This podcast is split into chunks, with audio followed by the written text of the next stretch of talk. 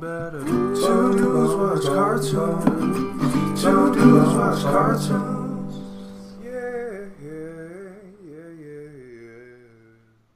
Welcome back to another episode of Two Dudes Watch Cartoons, the podcast where two dudes, that's us, watch cartoons. My name is Alex. And my name is Evan, and today we are doing something I don't think we have done before, which is we're going to dig into uh, two episodes of something with a very large catalog, uh, two episodes of SpongeBob SquarePants. But I want to introduce our guest, Danielle Weisberg, comedy writer who has worked on shows like The Simpsons and just recently uh, Krapopolis, an upcoming Dan Harmon series, which is coming out on Fox, I believe. Danielle, thank you so much for being here. How are you doing today? Thanks for having me. I'm great. And yes, it will be on Fox. We were emailing back and forth about what to cover, and one of the other ideas you had thrown out just as a hypothetical was Rugrats, a Hanukkah episode. We ultimately ended up on SpongeBob. I had limited access to cable growing up, so for the years that I did have it, maybe like fourth to sixth grade or something. I, I think I leaned more Cartoon Network, but were you more of a Nickelodeon kid or or uh, or or Cartoon Network, or what what were sort of the the cartoons you grew up on? We were definitely Nickelodeon cartoon kids, also big Disney catalog kids cuz I um I was a 90s child. So we had like all the VHSs of all of the, you know, classics, but our thing was really because we were very busy children. Me and my sisters all danced, so we had a very packed schedule. But our thing was if you're really good and you get dressed really quickly in the morning, you can watch an episode of Rugrats before school. So that was like our incentive to get out of bed was to be able to watch a Yeah. Rugrats in the morning. And also sometimes a there was a Beetlejuice cartoon in like nine I think like 95, 96. And that was the lineup. like it, yeah. Beetlejuice and the Rugrats.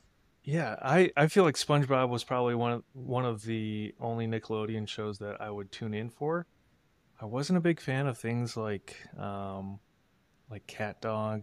I guess there were also cat Cartoon Network shows I wasn't a huge fan of. I loved Cat um, Dog. Ed, Ed and Eddy being one of them. Yeah. Did you? Stu stuck in the middle with a little cat dog. Like, come on. that's- It's such a good theme song. Loved Same. Cat Dog. yeah, it is. I mean, I was a big Nickelodeon cartoon kid, like Ariel Monsters, Hey Arnold, Pepper Hey Ann was a big one, Doug.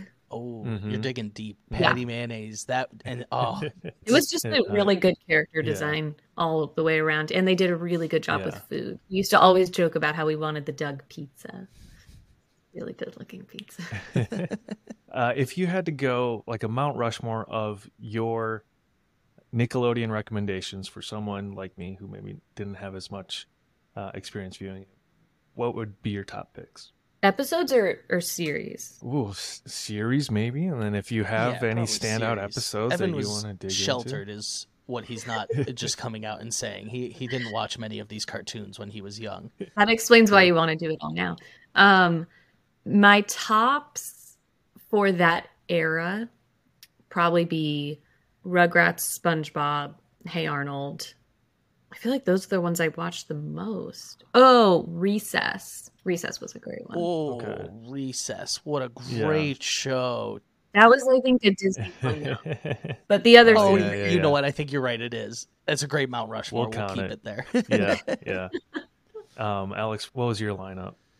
Yeah, I mean, her, uh, Danielle's is pretty similar. I gotta go with SpongeBob, SpongeBob and Rugrats. Those were just like always on.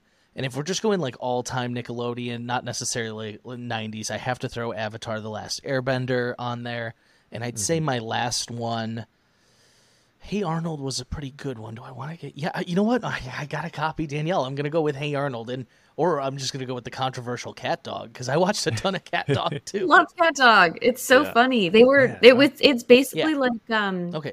the odd couple, but for kids. It is. Yeah. Fairly it's Odd cat- Parents is another one. Oh, my oh, God. Oh, that's Fairly okay. Odd No, I, Parents. I'm Yeah, gonna yeah. switch Hey Arnold for Fairly Odd. Fairly Okay. Odd Parents. I Yeah. wa- I've That's fair. seen Oh, Fairly Odd of that show. Another great theme song. Another great theme song. Nickelodeon did Mhm. have some good theme songs. So for something like Cat Dog, or ma- maybe even SpongeBob SquarePants. How would you describe that style of comedy? That genre, like I don't know, like Ed, Ed, and Eddy for for me falls in a similar vein as as Cat Dog, and maybe I'm just lumping them together because I wasn't too fond of them. But like it's the absurdist or like I don't know. Yeah, the category that I always fall back on is absurdist, but also with Mhm. things like Cat Dog, SpongeBob, I think falls in the category. Also, Our Real Monsters is also a little bit of it. It's like absurdist, but also um like dark psychedelic to me. Okay. you read my mind, Evan, because I literally was watching SpongeBob today, and I I watched a little more than the two episodes we're going to cover. But I was like, "This is peak comedy. What what is this? How do how do you bottle this up?" And so, like, not to get like formulaic, but for me, comedy is always like, "Oh, I thought X, Y, and Z was going to happen, but A, B, and C did, and it was hilarious." And SpongeBob is so quick with it; it does not slow down at any point. It is just rapid firing, like visual gags, the script gags, like every bit of joke you can pack into an episode. SpongeBob is is finding a way to do it. if you think about more like recent Cartoon Network or I guess I'm not super familiar with, with what's out now, but I, I think of like more recently in like the aughts would be like Adventure Time, Steven Universe. Um, a show I haven't watched but I've seen clips of is like Craig of the Creek on Cartoon Network. Are they like moving as a category, moving away from like that absurdist kind of thing and into more of these like emotional, story based, plot based kind of things? Or I don't know. It was just a, some. some. Okay. I mean, it like, do they still make new shows, absurdist shows like SpongeBob? They do, but I can say from a from a writing Okay. perspective, a lot of the shift from absurdist to what you're seeing as more like, oh, that could be um, a live action show, is writers trying to get into animation, like live action writers switching to animation so they can go back and forth more easily. Whereas a lot of the old stuff in the 90s was the artists as writers. So you'll see in the credits a lot of the times, like the story buys and the storyboard artists are the same. A lot of things now are live action writers dipping into animation, and the artists are not credited as writers because the writers are coming in and writing it like a full season of TV, like they would do normally, and the artists are really just doing the animation and the drawing and the character design. That's not to say that they're also not writing, they're just not being like credited as writers.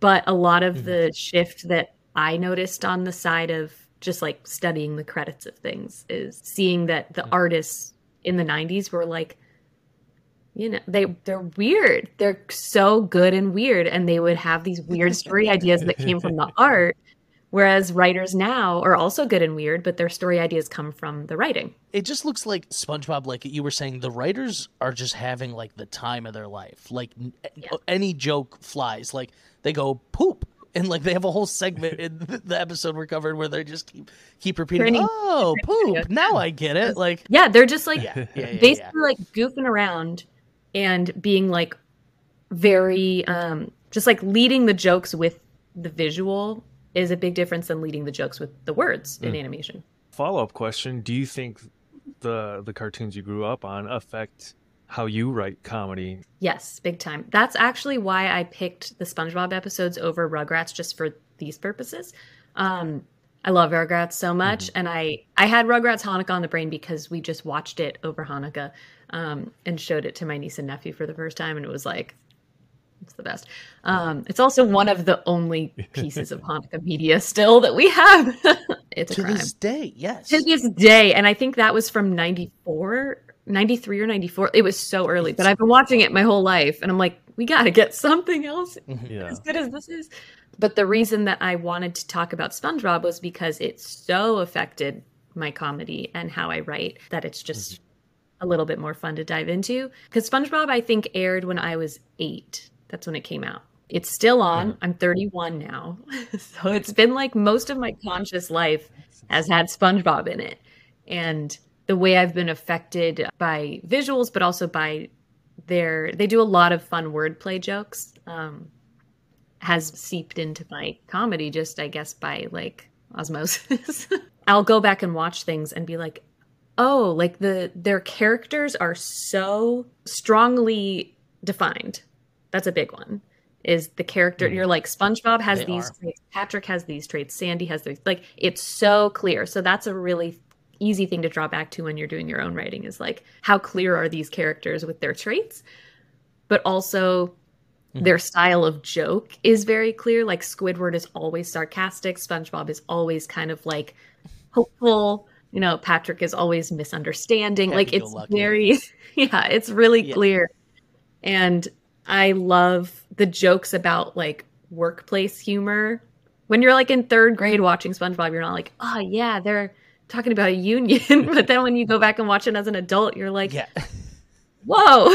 yeah it definitely had us all ready for the fact that um wh- whoever your boss is is not going to be like be your friend like Your he's boss not going to not help your you out in any way exactly Yeah. mr krabs was a good not lesson as a kid Yes, great lesson. Also, there's a Ah, great ga- ga- minute ga- ga- ga. training video where I mean, I'm sure we'll get we'll go back into it later. Where it's like there's a tip of like interfacing with your boss, and SpongeBob goes into the office and is Yeah. like, "Mr. Krabs, can I have a raise?" And he goes, "No," and that's it. And I'm like, "Wow, perfect." what's so good is like you said these characters are so well defined that they are able to make the mr krabs's insanely cheap joke 900 different ways and it just never gets stale it's Never so gets old. good like and It's so good. never gets old. And, and one thing we haven't talked about is just like the quotability of SpongeBob. Like you were saying, like these episodes I watched when I was a child, I still find ways to like incorporate quotes into like everyday life sometimes.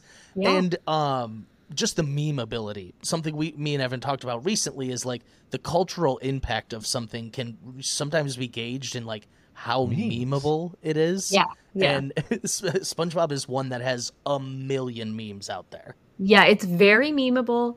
It's also like really great screenshots, and that is, I think, a large part to uh, also the background artists. I've said this before, but I also haven't been on a lot of podcasts, so it's not like out there.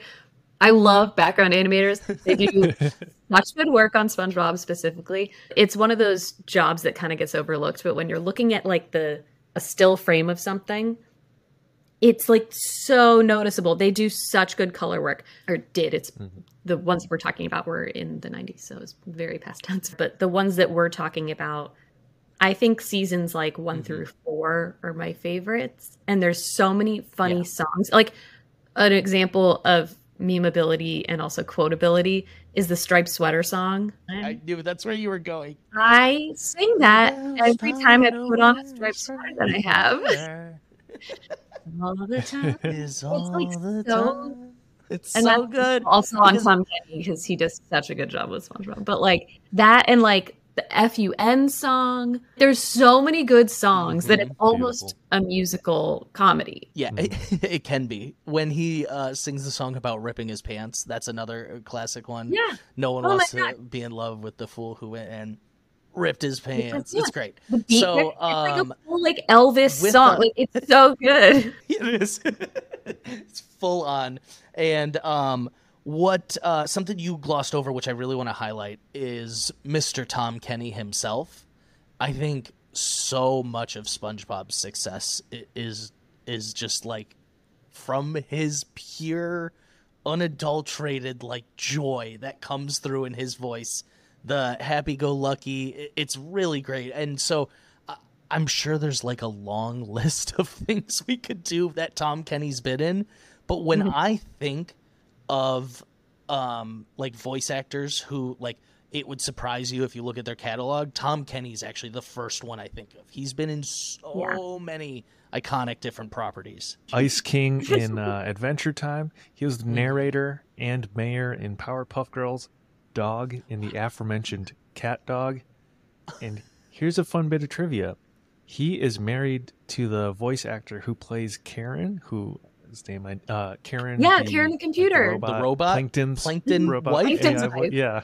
Oh my god. What if they met in the booth? You know, like workplace romance, but it's like SpongeBob and Karen. Adorable. Yeah, two random ones you wouldn't expect. But Tom Kenny, is a legend. So I, I just wanted to give him his uh, his due credit here. I got his autograph when I was like nine. it was really significant. Oh no way! That would make my life as a child. It was amazing. I have it framed somewhere. I have um I'm forgetting his name right now and we can look it up. But the voice actor for Patrick and then Tom Kenny Mm. did some event that was like at a silent auction or something related to my mom's school and I got his autograph and I was like, oh my God, it was the best. I have it still. Yeah. Uh, Patrick's uh, the the voice actor who plays Patrick is William Fagerbakke. Fagerbakke played uh, live action Marshall's father in How I Met Your Mother. When I watched that live, I was like, Patrick? Like, Yeah. no, because I did the same thing. I'm rewatching Heroes right now, and he makes like a two episode appearance as like an FBI guy or like a. And I was like, why, how do I know this voice? I was like, oh, it's Patrick. It's, literally Patrick. Patrick Star. Hmm. Yeah. Um, he's another one He's though. The voice amazing. acting is just so great because you get his tone in every single thing.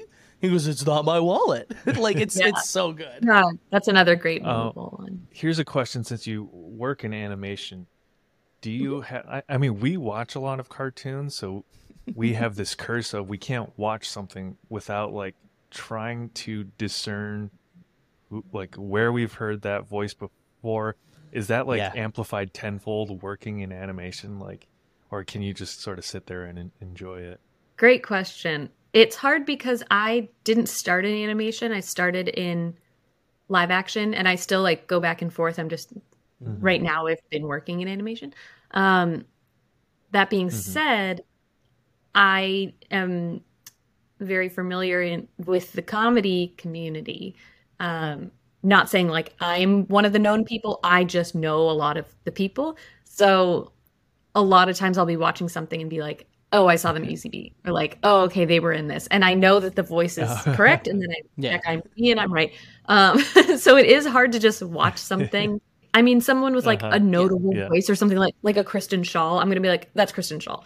It's hard to not be like, oh, I know who that is, but it is different now because after working on Simpsons Krapopolis, the point we were at in production, like we weren't like going to records or anything.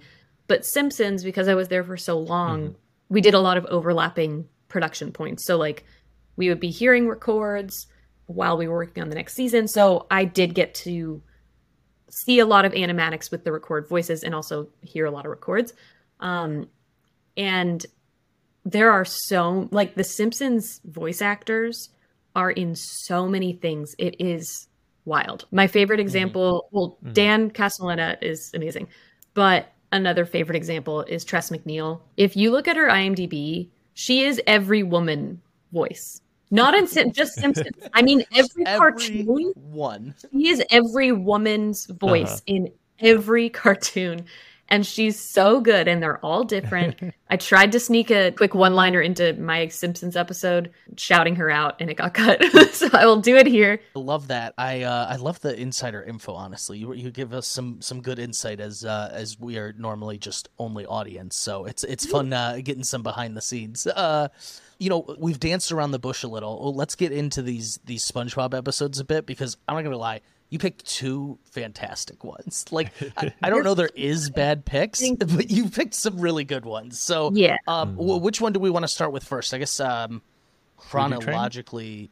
Uh, chronologically would be Sleepy So- Time. or the yes, Sleepy Time a- and, and Yeah, Sleepy Suds. I watched them both. You guys, First, I didn't watch Suds because I Mhm. it's so good, but I wanted to have Sleepy Time fresh, and then um, I did end up watching more after that though, and I was like, "Ah, I could have watched Suds, but Sleepy Time is I picked. I picked because the favorite sequence of mine is that is Gary's dream, and I think my second So- favorite is great start. Squidward's dream. The reason I picked those is because I love um, Gary's dream so much. Yeah. Well, I- I'll set the scene here for us. What we have is SpongeBob uh, goes to bed, classic fashion, and he starts dreaming. And something in oh his dreams his dreams great too. He gets his driver's license and he's speeding in a boat. Because it's so steer- serialized, you can just jump in any episode, but there are so many running gags, like the fact that he has failed boating school like 37 times or whatever. So he's got his dream, he, and he hits a rock and he flies off, and Mrs. Puff delivers the gl- great line. He's like, Look, Mrs. Puff, I got my license. And she goes, Not even in your dreams. But this is the catalyst. And then she rips it into little pieces of paper. Yes, It's so good. They just they never really care what something is made out of on SpongeBob. So like if they're ripping a license, it's just little pieces of paper. If it's like they're ripping up like a plank of wood, it'll just like poof. And I think part of that is like the joke that it's underwater, but also I think they're just like whatever. physics be damned. It's, Yeah. it's There is great. no It's physics great. in oh. SpongeBob, and the What- physics there are do not make sense. I love, I love that. No. And they Yeah. joke about it. I love it because they'll joke about it too. One thing about the the running gag of SpongeBob not having his driver's license is when Stephen Hillenburg was pitching uh, Nickelodeon. Nickelodeon wanted SpongeBob to be a kid who goes to school, and Stephen Hillenburg obviously didn't want that. Preferred to have SpongeBob be like a working adult, and so his compromise was that he was just going to boating school, and that's why Mrs. Puff That's exists so as a funny. character, which I thought was pretty funny. I did Um, not know that. I feel like a lot of execs want it to be the same audience as what they're watching. And like, really, a lot of the audience does not care about that. Like, when I was a kid, I was never like, I wish SpongeBob was my age. Like, I, it never even crossed my mind. He was just a funny character. Yeah, Uh-huh. he's a fry cook. It's Yeah. almost a workplace drama. Yeah, it is. Yeah. It's a workplace dramedy. Yeah, dramedy. so, um, but yeah, that launches Dream SpongeBob out of his little thought cartoon dream bubble.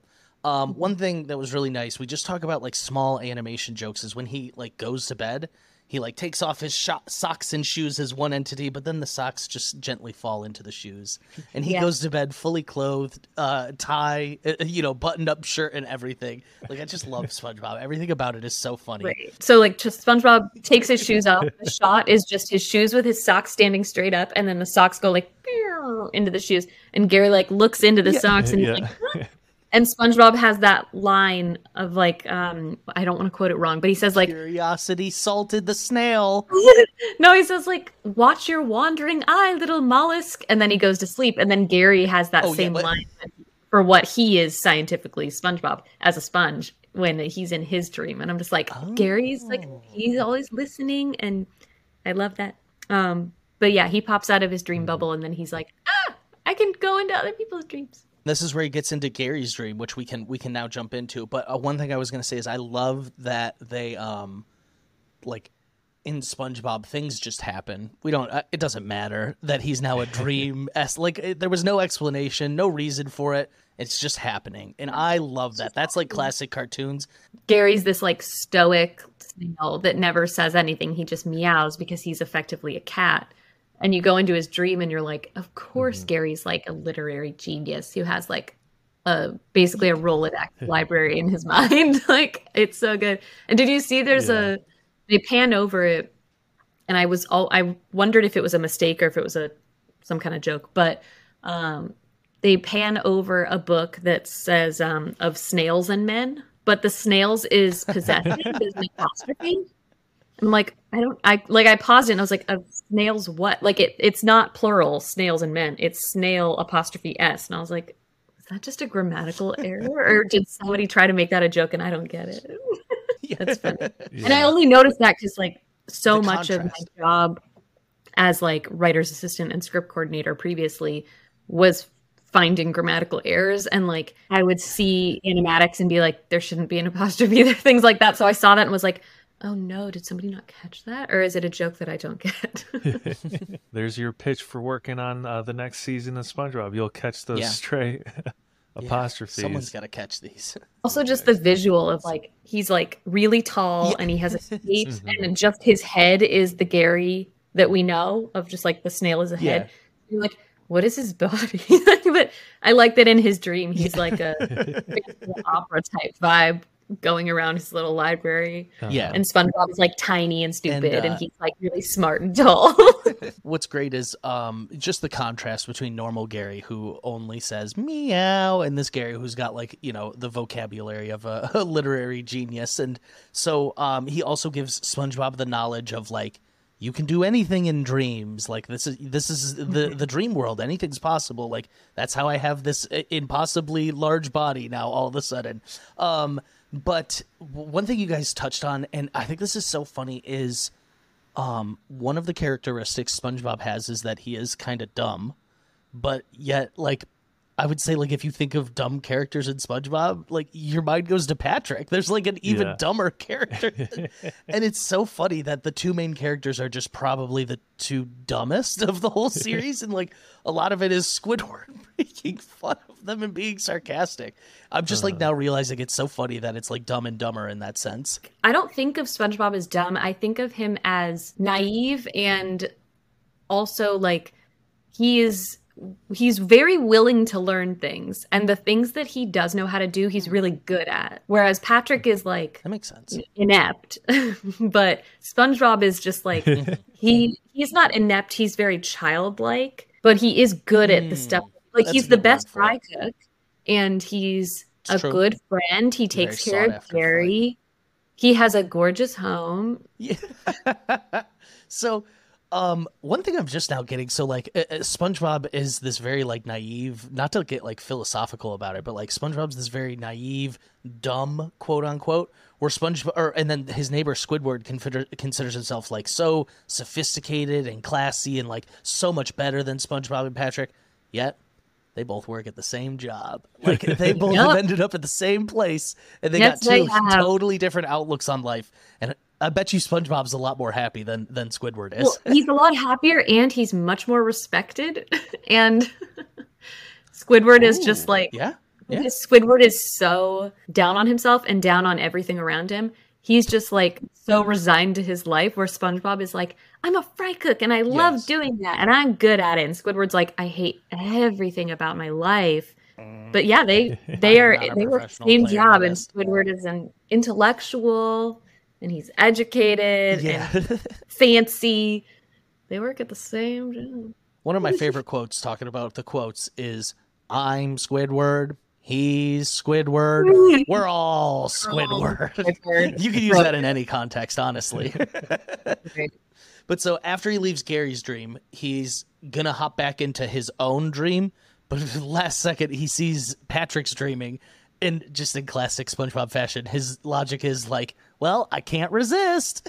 he just goes in anyways. He's confused by Patrick's very uh, bare bones dream. It's literally just Patrick riding the the quarter seahorse ride that you you know that you see at, At the- um, At the grocery, grocery, store. stores. yeah. I Um, love Patrick's dream, and I think the juxtaposition between their Gary's dream and Patrick's dream is so funny. And also, like, there's this the great moment where like he's riding on the thing, and SpongeBob is like, "Patrick, this is a dream. You can do anything you want." He's like, "Yep." He's just riding on the seahorse, and when it stops, and he tries to put the quarter in, and it goes down the grate. The grate wasn't even there before, so he imagined the grate there mhm. the quarter goes down it and then he's like man i'm out of quarters but he doesn't think like i can imagine another quarter i love patrick he is so simple and i love his because like gary's dream you're like what is this gonna be and then he's like king of the library he's british he's tall he's like Yeah. so smart and quoting classic literature and then you get to patrick's dream and he's like no he's just this is this is patrick there is no deeper to him i love him yeah. No, this is Patrick. yeah, literally. I think the great there is the best part because, like you said, his his dream is just a full white background. Like the the dream bubble is white, and it, Patrick didn't bother to like fill in any of the other dream parts. You wouldn't He's think I do only that. want to ride this little like, seahorse. Where am I? He's just thinking I'm on a ride and I'm No. having fun. seahorse? Yeah. Um, I think one of the we'll probably figure, talk more about it as we talk about some of the other dreams. But like this this episode, you doing all right? I got out of focus. I needed to get back That in was very focus. fun Sorry. walk. I've told That's a you to turn visual gag. Go to our There's- YouTube if you want to visual see. gags that you're gonna miss if you only listen. You got to go to YouTube if you want these visual gags. Yeah, I'm Yeah. like here trying to get back in focus while Evan's talking. Sorry, go on.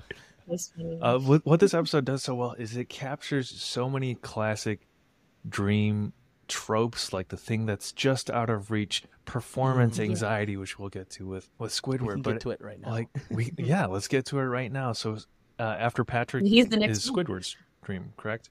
Yep, he's like on his way home every time, and then he's like, "Oh, well, there's another dream here. I might as well go see what that's about." Let's get into into the Squidward one. Evan, set the scene. Squidward's dream, he is in a concert hall, and Squidward is per, uh, per doing a, a clarinet recital. Um, I think it's the clarinet that he plays, either that or like a Mhm. tuba, one of those. Yeah. A No, woodwind no, it's a instrument. clarinet. Okay. Yeah, okay.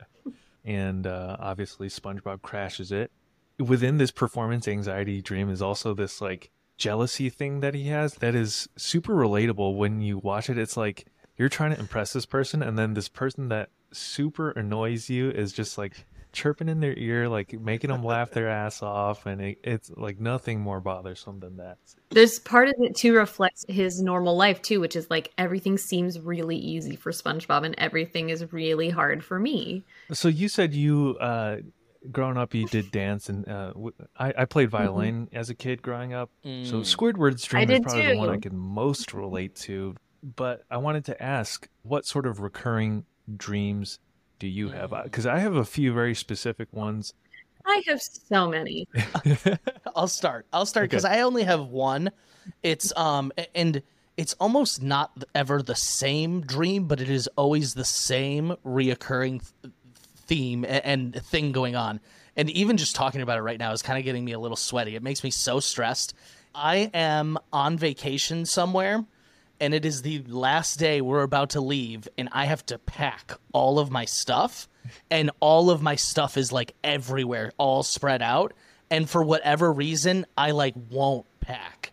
And it just makes me continually more and more stressed. Like there's other people in the dream and they're packing and I'm just like, "Oh my god, where's my stuff?" Like I'm stressing about packing, but I never get to the packing. And I wake Mm. up stressed every single time and you know, I probably should look into it because I know uh, dreams have yeah, those like you not Google your dreams when you wake up.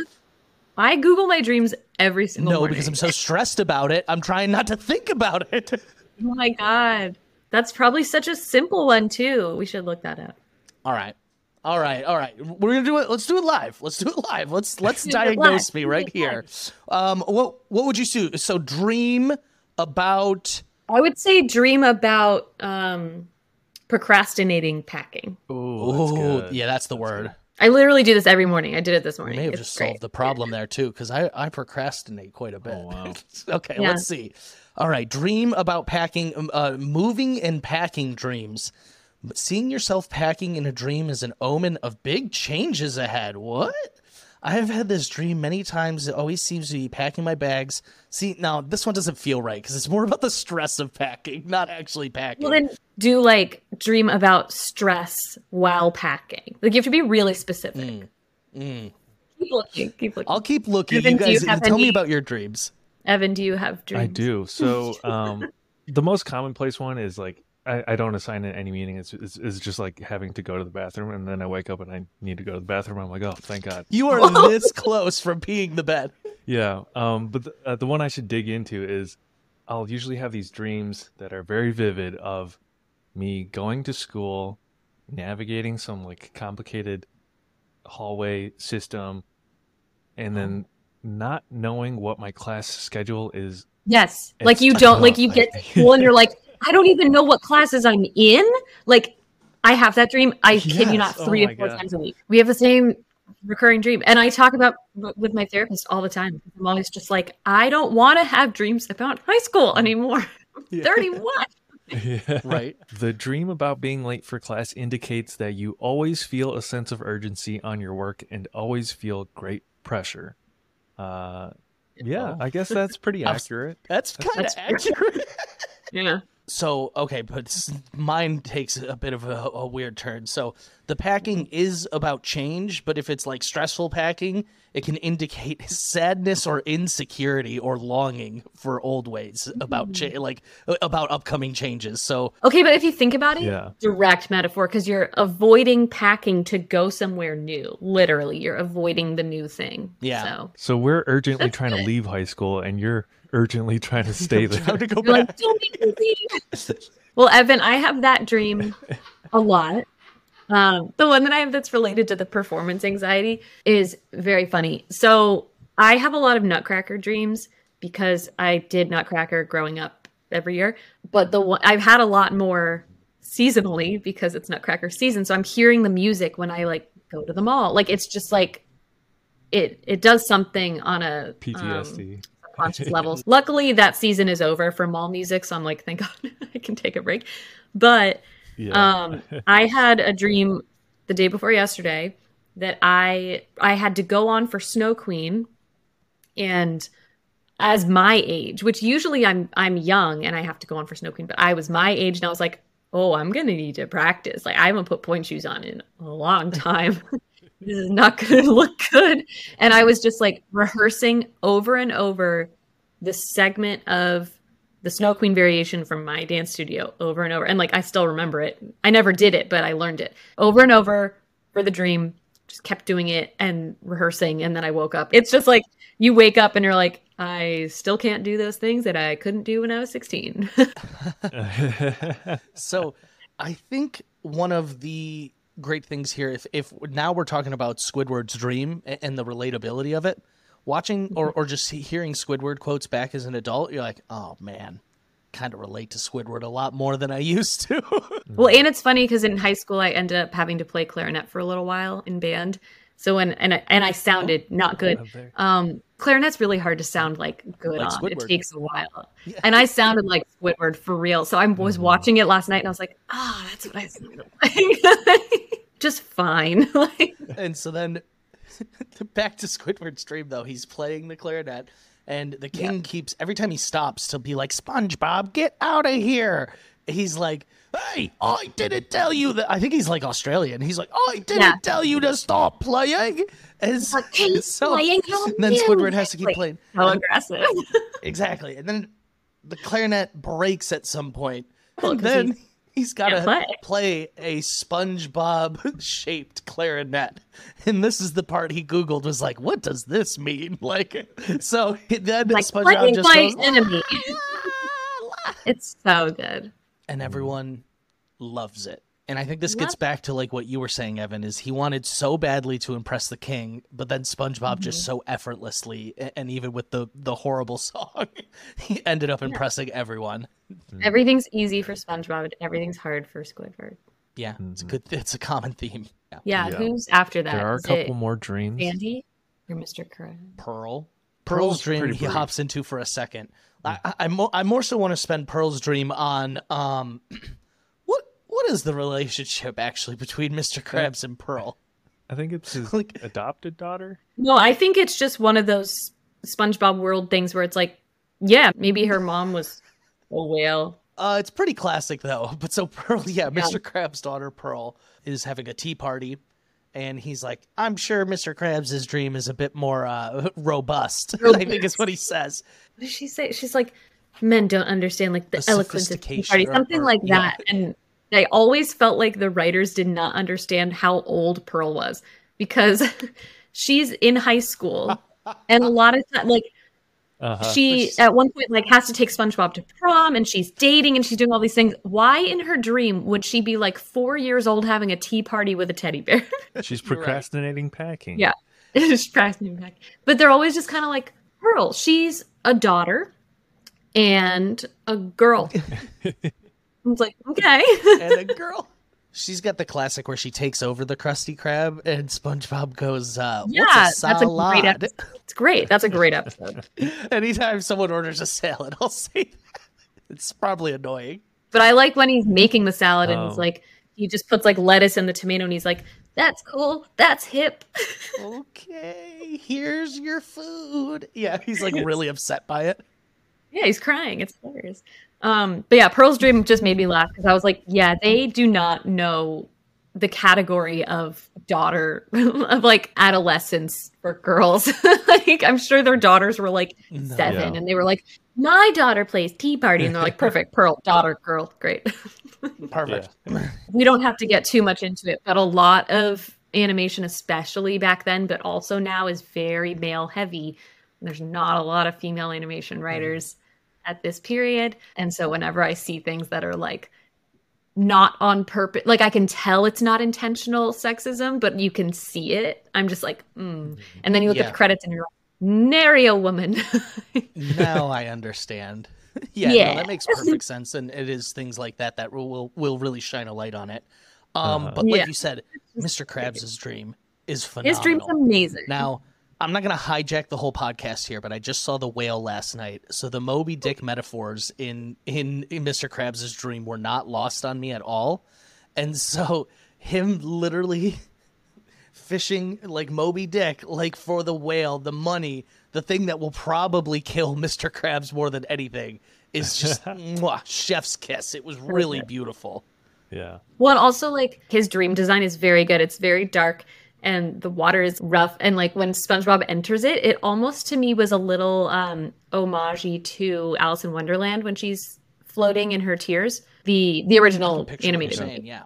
Yeah, where like she leaves the doorknob, Yeah. she's floating in her own tears, and then she gets to the island. It kind of was that with SpongeBob popping into the dream, floating in his little ocean, and then he gets to the boat. Like it, it really looked the same to me. Um, but also when he gets to the boat and he's just like, "Hi, Mr. Krabs," like he's just so cute. But when they catch, when Mr. Krabs finally catches his white whale, the hook pierces the dollar. And all the pennies are coming out. I loved that It's great. the big net. Yeah, it was great. And it just was like It was- giant wallet. Like, yeah, not "Nice." that bad.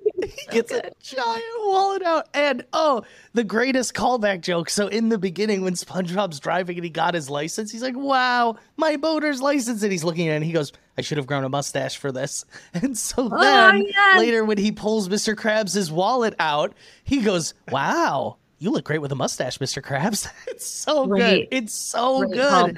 It's a blink and you'll miss it joke. And he I does didn't look great with and mustache. But yeah, great callback. And he does, look yeah. Sandy's the last one. I love Sandy's whole vibe. I just want to say it. Her tree dome. I've always, I was just like, when I was little, I was like, that's what I want. Like, I want that kind of house. It's, she has an amazing house design. she has a great The yard. best Tree Dome episode is the introduction where SpongeBob's like, "I don't need it. I don't need Well, it." Where he doesn't know he does, needs water, Water. and then also the winter one where Sandy's hibernating and they break in there. Mhm. Those are the, my favorite Tree Dome episodes. I like those two, and also the one where they have to take care of Sandy's pet caterpillar and it turns into the butterfly. Oh, She goes out of and town and know, and they're takes the freaking out. It's so good, and that's another great episode example of when they use realism and they do the real butterfly, and it looks like a monster because up close it's like Yeah, on yeah, their yes. Ugh, amazing. um, but Sandy's dream, Sandy's dream. Oh, this was another. She's So this was an example with of the, the snowboard. Wordplay that I love that they do. Is yeah, she's snowboarding in the air, and SpongeBob is like, "This looks scary," and she's like, "No, it's fine as long as you have a parachute." And then, or she says like a big old parachute, you know. And he's like, "A pair of Yeah, shoes." parachute, and he No, blows up his parachute. shoes. Then he's like, "A parakeet? No, not a parakeet. Parachute!" And then she doesn't launch hers in time, and she lands in the clam manure, and she says, "Paramedic." Love that joke. It's great. And the timing's perfect. Like you said, great world wordplay joke. And it's uh it's one of the funnier dreams. I'd say that and like Patrick's dreams are pretty funny in my opinion. Yeah. But yeah, it's uh I really like the physics of the dream. Like when he's skydiving, instead of like landing on the ground, he poofs out the dream and then he gets back to his own body and uh he's dreaming and everyone's like SpongeBob, SpongeBob, SpongeBob. That would kind of They're freak me out, but then he wakes up and everyone is actually there screaming at him. Yeah, Little Wizard of Oz moment. But if you watch the that moment, like everyone's mouths, I love watching. Um, it's what in animation they call the lip flap, which is syncing the lips to um what the actor is saying. But the lip flap is very funny in this little moment because like you can hear Mr. Krabs being like, "Stay out of my dream," or like, and Sandy's like, "Stay in your own dream," and Squidward is doing his like, "Get out of my dream," you know, like they all have their own little line, but the lip flap is just going like. It's so funny. Yeah. It's funny to watch the lip flap on a is lot of SpongeBob Um, crowd scenes because their lips are very like up and downy fish mouths, and so they don't often match what they're saying. But I Uh-huh. love it. It's great. we actually had this debate a while, or uh, not not even debate. We just had questions around how like, voicing work. Like, do they draw the mouths moving? And I figured they record voice work first and then try to animate to that. So now we know the the technical term. Yeah, it's like um, I've so far it has been true on the shows I've worked on where it's you do the script and then the animators will like kind of start doing very rough storyboards. Um, and while that's happening, the actors are recording and then they kind of mush the two to make the animatic. And it's like pretty rough. So a lot of times they don't even have a lot of mouth movement in animatic. And then the script will change, it'll change again, it'll change again, you know. And then by the time they're actually doing the lip flap, the lines are pretty set. But even if they have to change things later, they'll have to Okay. modify things. But um, yeah, it's usually the record and the storyboards are happening around the same time, and then the animatic is like the result of those two for timing mostly. Interesting. That's my favorite stage is the animatic stage because it's basically like a little bit come to life with the voices, but it's like not colored in yet, and the lines are all like haggard. full. Yeah. The next episode we are covering is season three, episode ten. Uh, tra- is it training video or Krusty Krab training, Training video? video. Uh, It's one of my favorite animated episodes of anything. Oh, interesting. oh yeah. That's some high praise. Training video before we get into it. This reminded me of like a community episode. Like that one of their one-off episodes, like a Mhm. documentary one where Abed is like in charge of it. So I loved revisiting this episode. Uh, someone uh, set set the scene, I guess. I don't even know how to uh, start this. training video is um, the Krusty Krab official training video. It starts off jumping right into it. There's no episode around it. We are just watching like the Krusty Krab basically corporate Mhm. training video for new employees. Yes. And that's why I love it. Thank there's you. no I I love it cuz it's there's no intro. It's like I've done so many of these Mhm. stupid videos, weird jobs I've had where they just like you come in, you have an hour shift and they're like you have to watch the training video then take a quiz and Mhm. like, "Oh god." And then you have to do like ServSafe and make sure you're not like They're giving food poisoning to everyone. I also I think if I'm right, I could be wrong, but I think I'm right. I think Tom Kenny is also the narrator voice. So this is basically a full Tom Kenny He is. episode. He's like 90% of this episode and it's great. He's the pirate But- too. In this episode, I just love that we're just like basically treated like an employee watching the Krusty Krab training video and SpongeBob is in it, but he seems to not even really realize that he's in it. Well, he's Mhm. like that SpongeBob classic. knows If you're in- watching a training video, yeah, there's always that one person who is the example new hire, and they're like talking to the narrator. Yeah. They're like, "Oh right, I'm ready for my first shift," and the narrator's like, "Whoa, like you have a lot to learn before you're ready to serve at the Krusty Krab, young one." And so that's SpongeBob's role in it. Is he's like the example new employee, and so. Uh, Exactly. Which I uh, now that I'm thinking about it is pretty absurd because they're the only two employees. Yeah.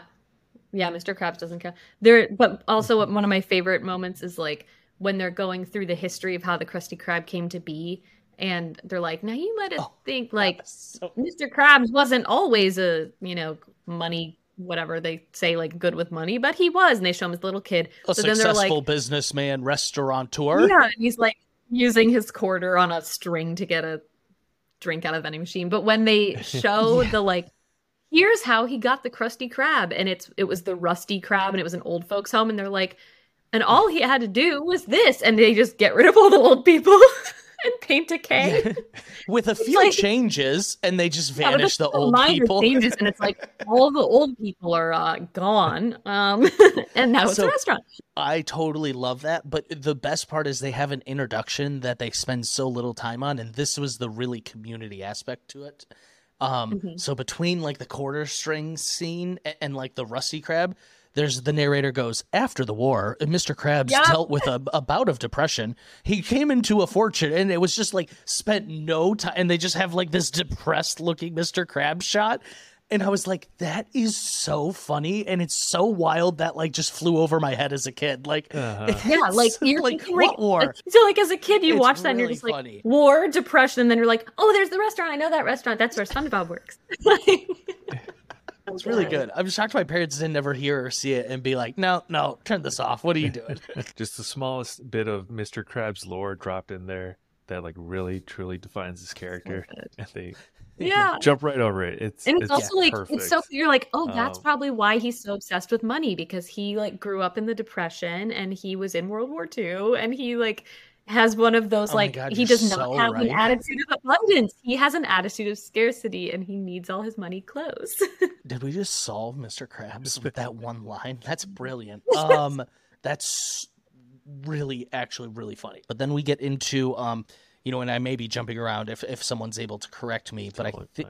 I think um, we get into uh, the whole time. SpongeBob's like, "Oh, great! Now I can learn to make a Krabby Patty." He's like, "No, no, no! Now now." you must go. Yeah, you got to go over employee like a, a morale or attitude." And this is where they do like the the comparison between SpongeBob and uh, Squidward. And the best joke here is I've see you see this all the time on Twitter. Squidward's got that giant pin, and it just says, "I really wish Yeah. I wasn't here right now." so good. I wish I had that pin. I bet It's someone so on Etsy. thinks that. funny. They have to.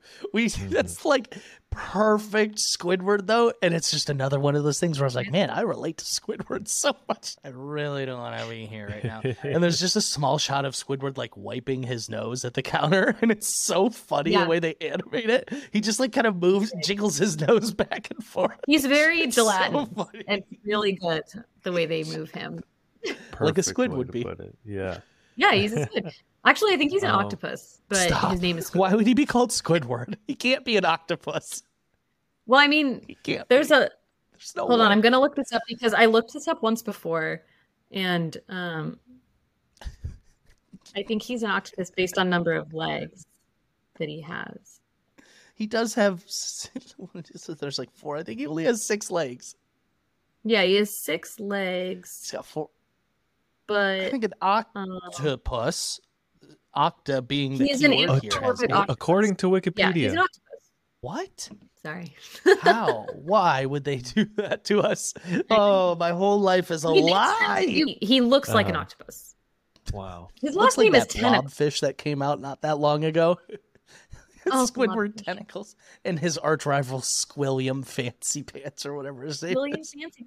But yeah, I love the comparisons between SpongeBob and Squidward are great in this episode. And there's also one of my favorite segments is the hygiene segment. Oh. They do the hand washing while Squidward is in the back and they're like, let's check on Squidward. And he's like sleeping in the bathroom reading a magazine. And then they do the hand washing with SpongeBob of like, you have to wash your hands. And he's like, mm-hmm. And they're like, get under those nails. And he's like, mm-hmm. He's just like nodding along. Um, and then they're like, let's see those hands. And he brings up his little hands, and there's no hands left because he's washed them off because he's so thorough. I love that. They're, they're just I'm like so proud. nub, Uh-huh. these little nubs, and they're so squeaky clean.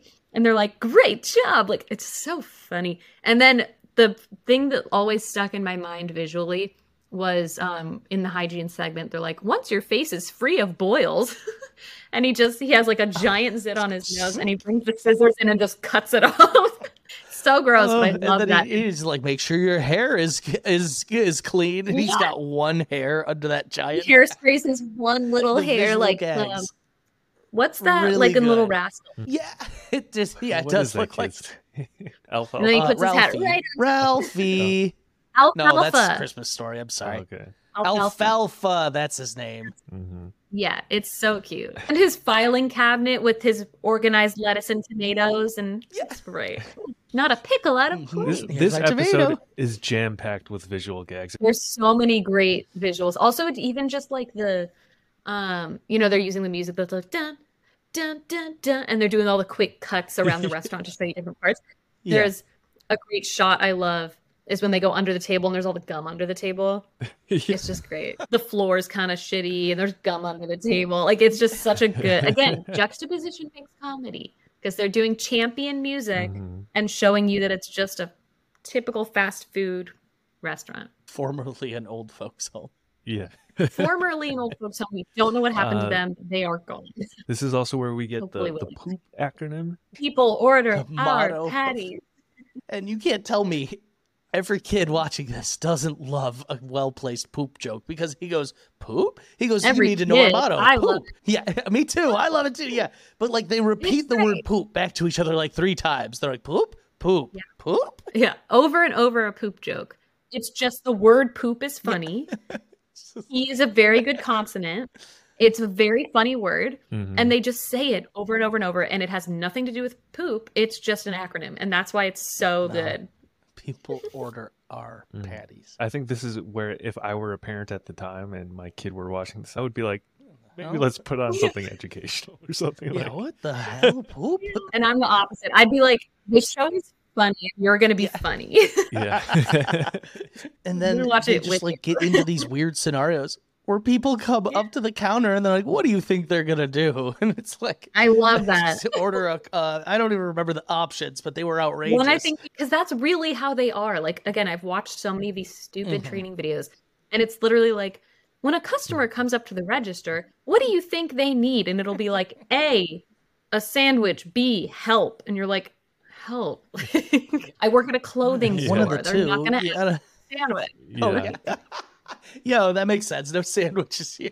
It's the kind I of worked video where Crew. I uh, know. you watch at a corporate job where where they always pronounce harassment harassment for Yeah. for some Yes. reason. Like, I think it's a British thing, but they just like it's like where they say like advertisement, and you're like, okay, you're too fancy. Aluminium. Huh? Yeah. What? Aluminium. Aluminium. Definitely harassment though is I've Um, heard that in those videos. this is probably towards the towards the end because it's the, the finally now making the Krabby Patty or whatever, and then it's just like the slow zoom on the Krabby Patty. And the narrator going, dun, dun, dun, dun, dun, dun. And when he takes the breath and he's like,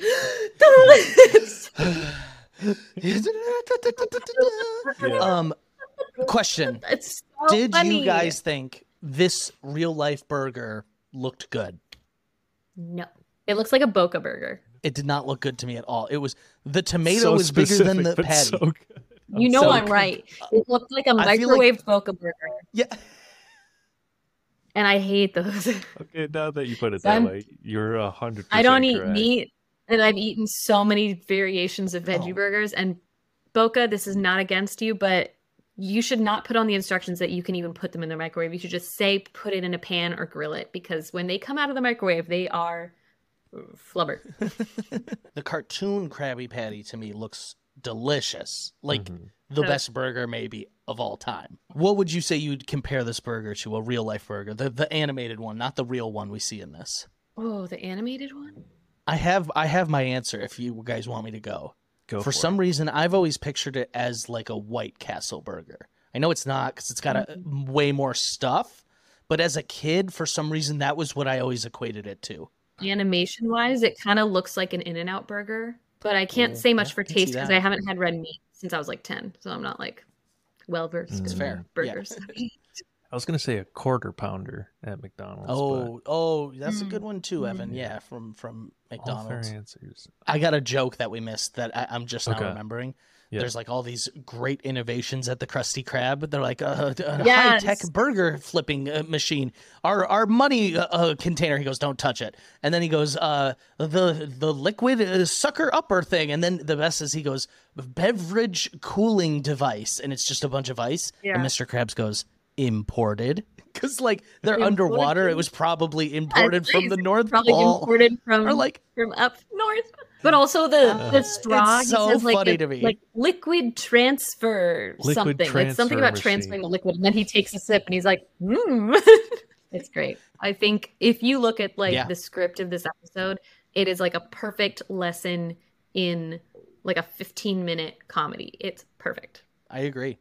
It's unique. Yeah, like where he says, um, can I make a Krabby Patty now? And it cuts him off mid word, like so good. And then it was just the Yeah. credits, and you're like, oh my god, like we still don't know. Like you're like it's so innovative. As a kid, you knew it was coming, and it was still frustrating. Like if Yeah. you had was seen the so episode before, you frustrating. oh, they still didn't Yeah. tell me the. Cra-. And then this gets me into probably uh, one anytime you know I'm cooking like ravioli or whatever. But so like when they're really trying to get the secret patent formula, he goes ravioli, ravioli, give me the formula.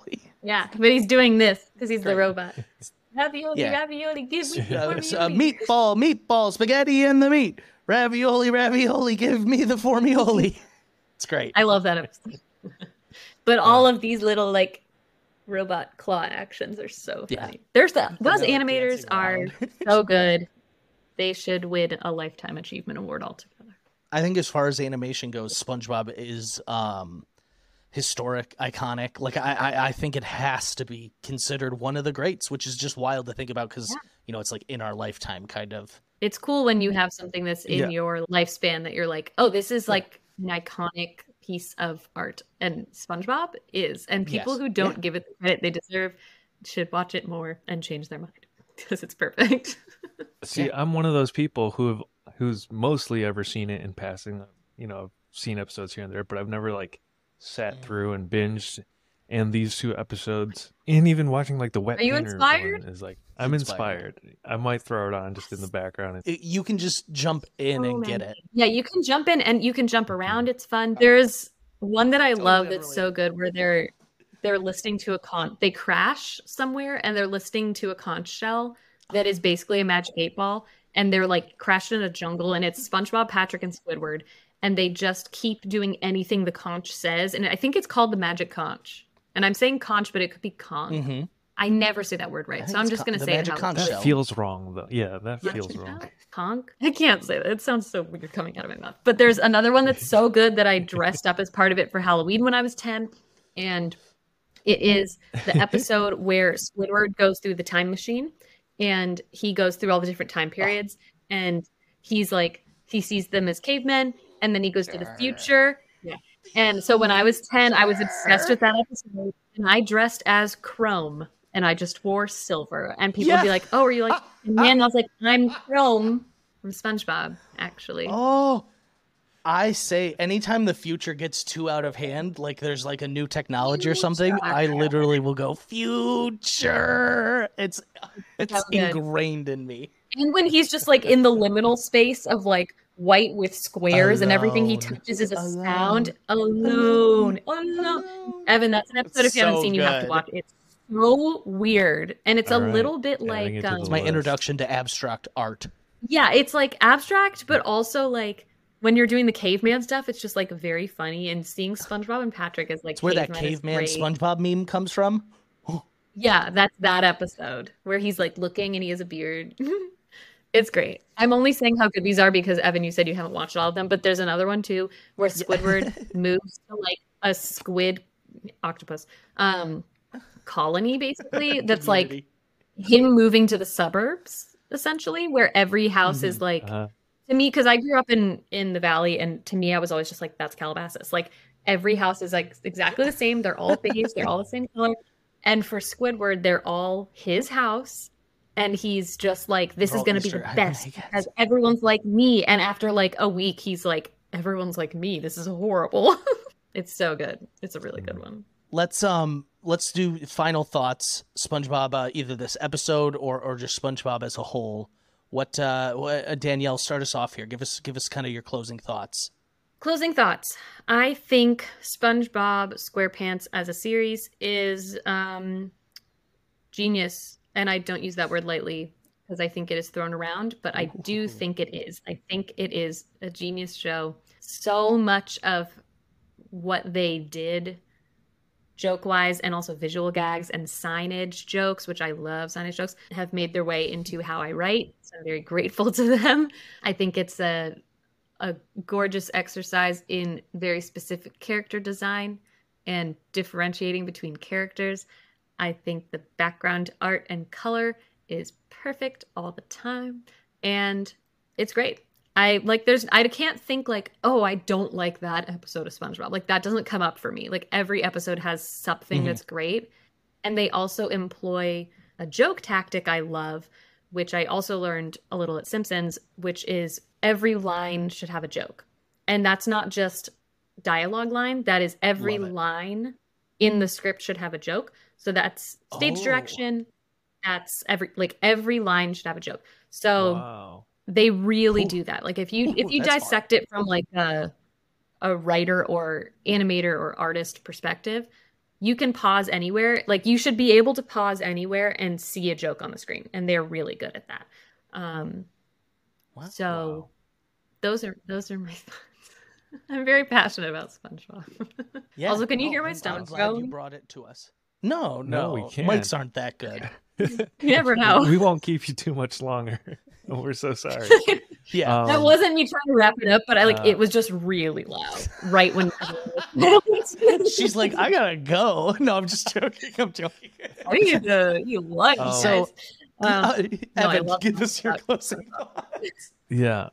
Um, these episodes were were super enjoyable. Uh, I am so glad that I revisited SpongeBob. You know, I'm a, a passive viewer of it, um, and just hearing that about like this one joke per per line or whatever, like that makes me want to binge it and, and just uh, uh, appreciate the the craft and and the quality of this show that people might think is like super um Lowbrow elementary yeah, yeah lowbrow whatever you want to call yeah, it. Yeah, like lowbrow but- just for kids, whatever. Like it's so not just for Mhm. kids. it's like it's a lot of the things that people will praise about a show like rick and morty. It's like oh quick fire rapid fire jokes and like and this is this is that without like the cynicism of rick and morty. It's just like Mm-hmm. joy is fun you know lighthearted. Um i think i will turn on more uh episodes of spongebob. You know i i lived with a roommate who used to like fall asleep to Yeah. spongebob and i was like He did. how do you do that I will not be able to fall asleep during them. I'll just be like, I remember watching this in my childhood home. Can't fall asleep. It's Uh-huh. Yeah. good. One more show that is really good at the jokes per minute ratio is Bob's Burgers. Excellent. I love that oh show. yeah, But they do I'm so huge many- Bob's Burgers fan. It's great, but they do so many good examples of like if you pause it, there's a joke everywhere, and they'd have so many Yeah. little. I mean, I also their animators are also great, um, but they do so many visual gags in the background that you're like, that's not even related to what we're watching. But if you pause it and you're like, what's that guy doing? There's jokes everywhere. They're so good. Very true. You can see like Jimmy Pesto doing something in the background, or yeah, or or the, just even the board that has the pun of the day up there. So really well said. But I saw one on TikTok yesterday that I was reminded of where there's a scene where Louise is screaming into a phone and they have um it's like a a call that's being monitored by police with her. So there's a guy in the background wearing headphones and every time she screams, you see him in the background lift up the headphones and then when she starts just normal talking, he puts them back on and it's not the focus of the scene. She is and there's a guy next to her, but in the background he's just like every time it's so funny. exa- and that's And she goes, I "That's love my them. daddy in there." That's my Yeah, Behind exa- background, it's like, yeah. Back to my closing thoughts on Bob's Burgers. Just kidding. On SpongeBob. um, oh, both got Bob in the name too. Interesting. Um, so SpongeBob to because it's a me good is one of those shows. It's yeah, it's it's great. It's Uh, like so poop. I think Bob SpongeBob. poop. that's It's I think you're onto consonants. something there. A I is think that's why. one that's used I a think that's why they're both so funny. Okay, Yeah. SpongeBob for me, as I mentioned, is literally creme de la creme when it comes to animated shows. My uncle Jimmy would watch it with us as a kid quite regularly. And so as I got older, I realized, oh man, what kind of show is this that he was enjoying it literally just as much as us? And I revisited it when I was older and I was like, this holds up. And it has been a long time since I've like sat down and watched SpongeBob. I think I caught an episode or two like randomly at a hotel one time, but like I have not like mm. sat down and watched SpongeBob to like watch SpongeBob. And what a joy it was just putting on these few episodes that I did watch. Um, I think that for me, when we talked about doing SpongeBob on the podcast, in my head, I was almost like, we have to do like this big, grandiose, like five hour long thing.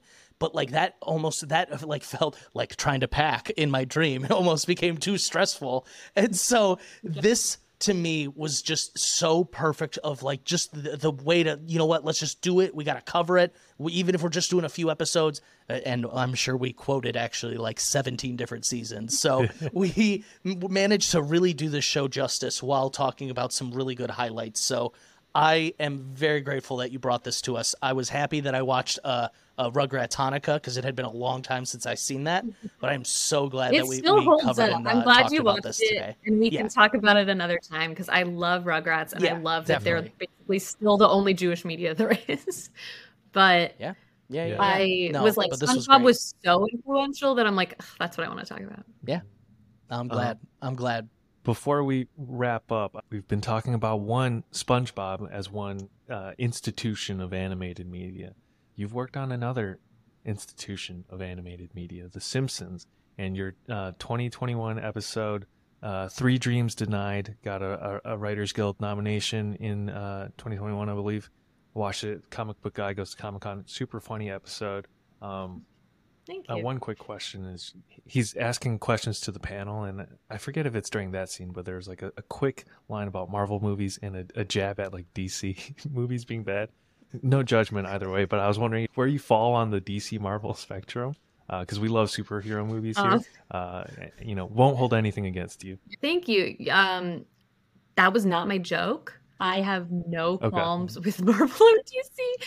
My main thing, like the the jokes that I was putting in in like my first draft, were um, Mhm. about the joke of the the panel being called the importance of canon because Simpsons fans get really pissed off whenever something changes the canon.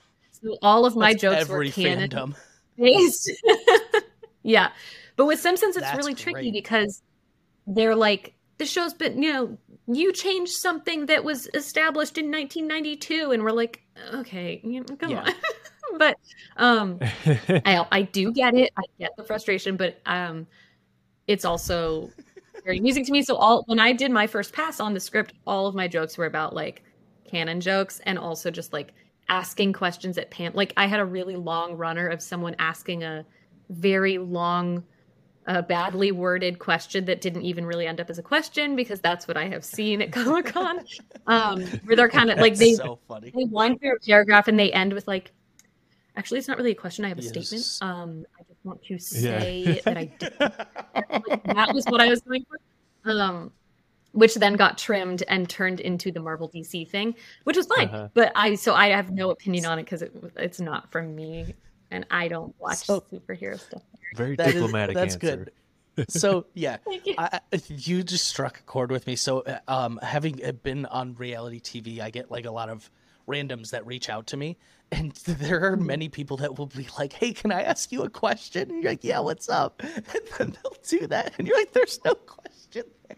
There's not a Yeah. single question in this long paragraph. That happens so often. That's a really good job. so often that was my whole that was the whole scene originally was because every panel i've been to has been that and it just every time i'm just like that's not even you're When you not doing asking this, a and you uh, ended up asking this, and I thought that was so cool, and I really just couldn't believe like that you were able to come up with something like that. Yeah. Or my Okay, favorite, my favorite is like, did you have fun when you were filming this? Like, what are they gonna say? No, like they want to work again. Do you guys like each other as Like, no, friends, was or are you just castmates? No, we we like each other. We hang out all the time. We're best friends. I don't know, like you want? like, they want to hear that great. you're best friends, that you improved everything. Like it's so funny. So Yeah, that was what I was going for, and it turned into what it is, which I still really enjoyed. That's awesome. Um, I believe you you uh, you just wrapped up working on Krapopolis. Can you tell Yeah. us anything about the show? What's the premise of the show? What's it about? Um, Yeah. It is a Dan Harmon show. I don't know if I said that early, but we oh both yeah, love. oh I know my big Dan Harmon. shows. Yeah, it's a Harmon antennas show. Yep. Um, it was very fun. So I worked on season two, and um, I think season one comes out pretty soon. I'm not sure. Season two, I think, is scheduled Wow, for so the they- fall. Already So- got two seasons in the jumper though. I mean, animation is a it. very long game. I say that a lot, but it it's if pretty much if you think like, oh, I like that show, they probably have four seasons already booked because it takes so long to make. So if they think something is going to go well, they usually order two seasons at a time. I don't know if that was the case here. I know I can only say that now because I just saw it was announced like Krapopolis got a season two, but I'm like, yeah, okay, I was I worked on it a Yeah. year ago, but um, it got a season two, yay! That's what I worked on. Um, but I'm allowed to say that because it was like on deadline, so I'm like, okay, I'm I'm cool. Uh, show is basically um, the exploration of one of the first civilizations in ancient Greece. So it includes mythology, but also human civilization. But it's like a fictional town called Krapopolis, and it's a blend of mythical and human. So you- we got to like make up mythology, but also use real mythology. My uh, hard hitting journalism question here is Krapopolis a poop joke? Um, I I want to say yes. We never really talked about it, like, which just seems silly because it's the name of the show. But yeah, we weren't re- like we weren't like making a bunch of poop jokes about it. Also, another thing that I was mentioning. So again, in comedy, consonants, K, P, lots of K's and a P's. lot of good consonants. Um, so a lot of times when people are coming up, and I'm not that. I'm not assuming this is what Harmon did, but a lot of times when people are coming up with names for things, consonants stick out because they are funnier to say. Yeah. Mhm. Not that I know him personally, but I also see him that being like a placeholder title as he's writing it. He's like, just call it Krapopolis for now. And then it just stuck. Yeah. so that's going to I be my head. that canon, is I think. Truer to what happened, but I can't say formally um, on the record because I don't know. But I would Right. guess that is. but it's a good word. That's. K's and P's are good. Yeah. P's are good. As a New Yorker cartoonist, Greek mythology is right up my alley. Uh, the, the consonants. I love your That's something I've never thought about. Thank you. I've never thought about consonants or like just like the mouth feel of a word, but that's gonna be something I Mm-hmm. uh, am more conscientious of now. Um, Me too. Yeah, like your stuff is Yeah, is uh, very visual because it's you know that medium. But when you're thinking of like how Mhm. someone is going to say a joke, it is something to think about. Like how funny will it sound? Also, like yeah. numbers. There are funnier numbers than others. Like it's just like weird things that you start to learn over time. But you'll notice in What's shows the of like number? Nines are in a How lot of about- how about stuff, this? sevens are in a lot of stuff. Okay. Of the remaining uh, numbers, one to ten, Alex and I will Mhm. each pitch you a number, and you'll have to tell us wh- which was picked the funnier number. Yeah. All right. You, Alex, just do you wanna wanna go first? Evan? Oh, okay. I, I don't care. I can go first. I'm gonna go with uh I'm gonna go with the number two. Um, I think, like you were saying, it's got a nice T consonant in the beginning. It's short. It's one consonant, and um, two is just like any sort of like buddy cop duo, cat dog, if you will. Like it's just, I- I'm good sticking with two. Two dudes Mm. Oh, watch cartoons. Yeah.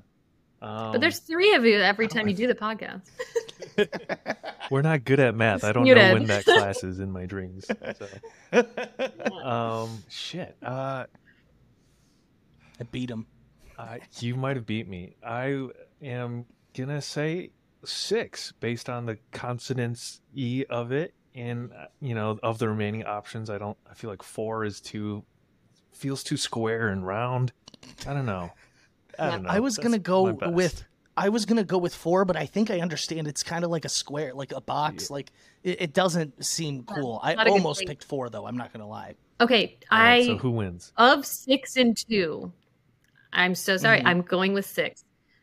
It is Ah, goofy shape. It's a curly Q, has an X in it, which Oh, is just like goofy as fuck. But two is just a little too even for me. Six is also even, but it's Oh. more people and it's more things. yeah. So if you're like, Mm, like if I were writing something and saying like, I have to go, like I don't know, like six o'clock sounds better to me. I have to go do this for six Mm, hours. That's You're right. it's just a little better than two and two. But again, think this right. is completely arbitrary. I have no idea what I'm None saying. of this is I factual. I don't. I am not a TV expert. I just. I think I'm right. I'm pretty Yeah, sure no, I'm no, right. uh, you've convinced me. You convinced me, honestly. The the X and the curly Q of it, I totally see what Mhm. you're saying. Yeah, like a two is like a teacher drawing a two. A six is like Luke. Yeah. You know, I don't know. Yeah, like Mr. right, Magoo drew the six. He was like, look, look at this thing. Yeah, like it's it's a goofy little shape, and I like again, and you want to Yeah. exaggerate. So if you're writing something and you're like, like, oh, I'm so annoyed, I have to go to the grocery store. It's gonna take me six hours. It's like, no, it's not. But if you say it's gonna take me two hours, it might. Yeah. you got a good point here. Even the six o'clock thing, that just sounded, it just sounds better. Yeah, I, I hear it. Sounds better. Uh, okay. Good job, Evan. Again, there's You not did really this one rhyme or very reason. It just kind of is truth that I know. Yeah. Mhm. No, I, Yeah. oh, no, you convinced me, like you said. Um, this has been a lot of fun. Um, Yeah. I, I'm guessing we don't have any Letterboxd reviews. Do you have any news you want to go over out here, Evan? Uh, not handy. Uh, nothing I can think. I had one bit of news that I thought was interesting. Go Uh, for it. back onto the superhero news, which uh, always happens here. Uh, HBO Max's most watched movie of 2022 was The Batman, and Mm-hmm. uh, so that's uh, actually a pitch to go listen to our The Batman podcast that we did back in March. So uh, yeah, I thought that was crazy that that was the most watched movie on HBO Max for 2022. Is that the Um, Robert Pattinson one? It It is. is. Yes, Have you seen the- it? yeah. I know That you don't sense. love superhero Yeah. movies. I like Okay. them. It's just not something that I seek out a lot, so I'm not very like well versed. Yeah. But I don't dislike them. Okay. Yeah. Yeah. We love. But I our remember that got a lot of press because like Robert Pattinson. He went from playing a, a vampire to a bat. don't forget he was Um, also a wizard. Also, yeah, yeah, a wizard. That's my boy. That's my son. Sorry. Had to. Anytime I think of that So scene. sad. It's Cry heartbreaking. every time we watch. I can't. Can't watch. Danielle, thank you so much for your time today. Uh, where can our listeners find you online? Anything you want to plug before we sign off? Uh, first, thank you for having me. This was so fun. Um, I'm online a lot. My at, I guess you'll put it somewhere, but it's Danielle Weisburr because it's too long to have the G on the end for Twitter. so um, it's just my name, but you have to stop typing because it's too long. And on Instagram, it's my whole name, Danielle Weisberg, because they don't have So it's with the G. Twitter's going to shit. Whatever. I still use it That's as it, gonna it be a is whole thing. not a problem because it's all I have. Feels like it's going Things down, but I'm having a Mhm. blast. Yeah, it's Yeah. it's absolutely going down, but I don't want to learn another website, and I refuse to. so Same, I'm just yeah. Totally. sticking with it until I it literally totally feel disappears off of my phone. Um, is check out Krapopolis when it comes out. I don't know when that's happening, but it will be on Fox. Yeah. I wrote it's an here episode in the spring. in season two, so that'll probably be in the fall Awesome. for me. But if it comes out in the spring, watch that. Some great animation on it. Really good artists. They're cool people.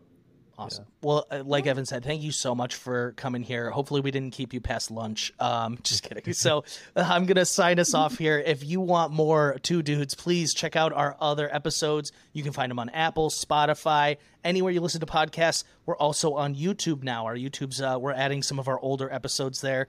Uh, you can follow us at Two Dudes Watch Cartoons on both Instagram and TikTok. No uh, character limit there because that's a lot of characters. And uh, if you're on Twitter, it's just Two Dudes Watch. Uh, but if you are listening on Apple Podcasts, we appreciate if you would give us a rate and review. It helps uh, other people find us. But yeah, once again, thank you for joining us, and Danielle, thank you again for uh, for having a really fun podcast. Yeah. Thank you for having me. It was great. That'll do it for this episode. We'll catch you next time. It's not going to play my outro music. All right, I'm turning off the rec-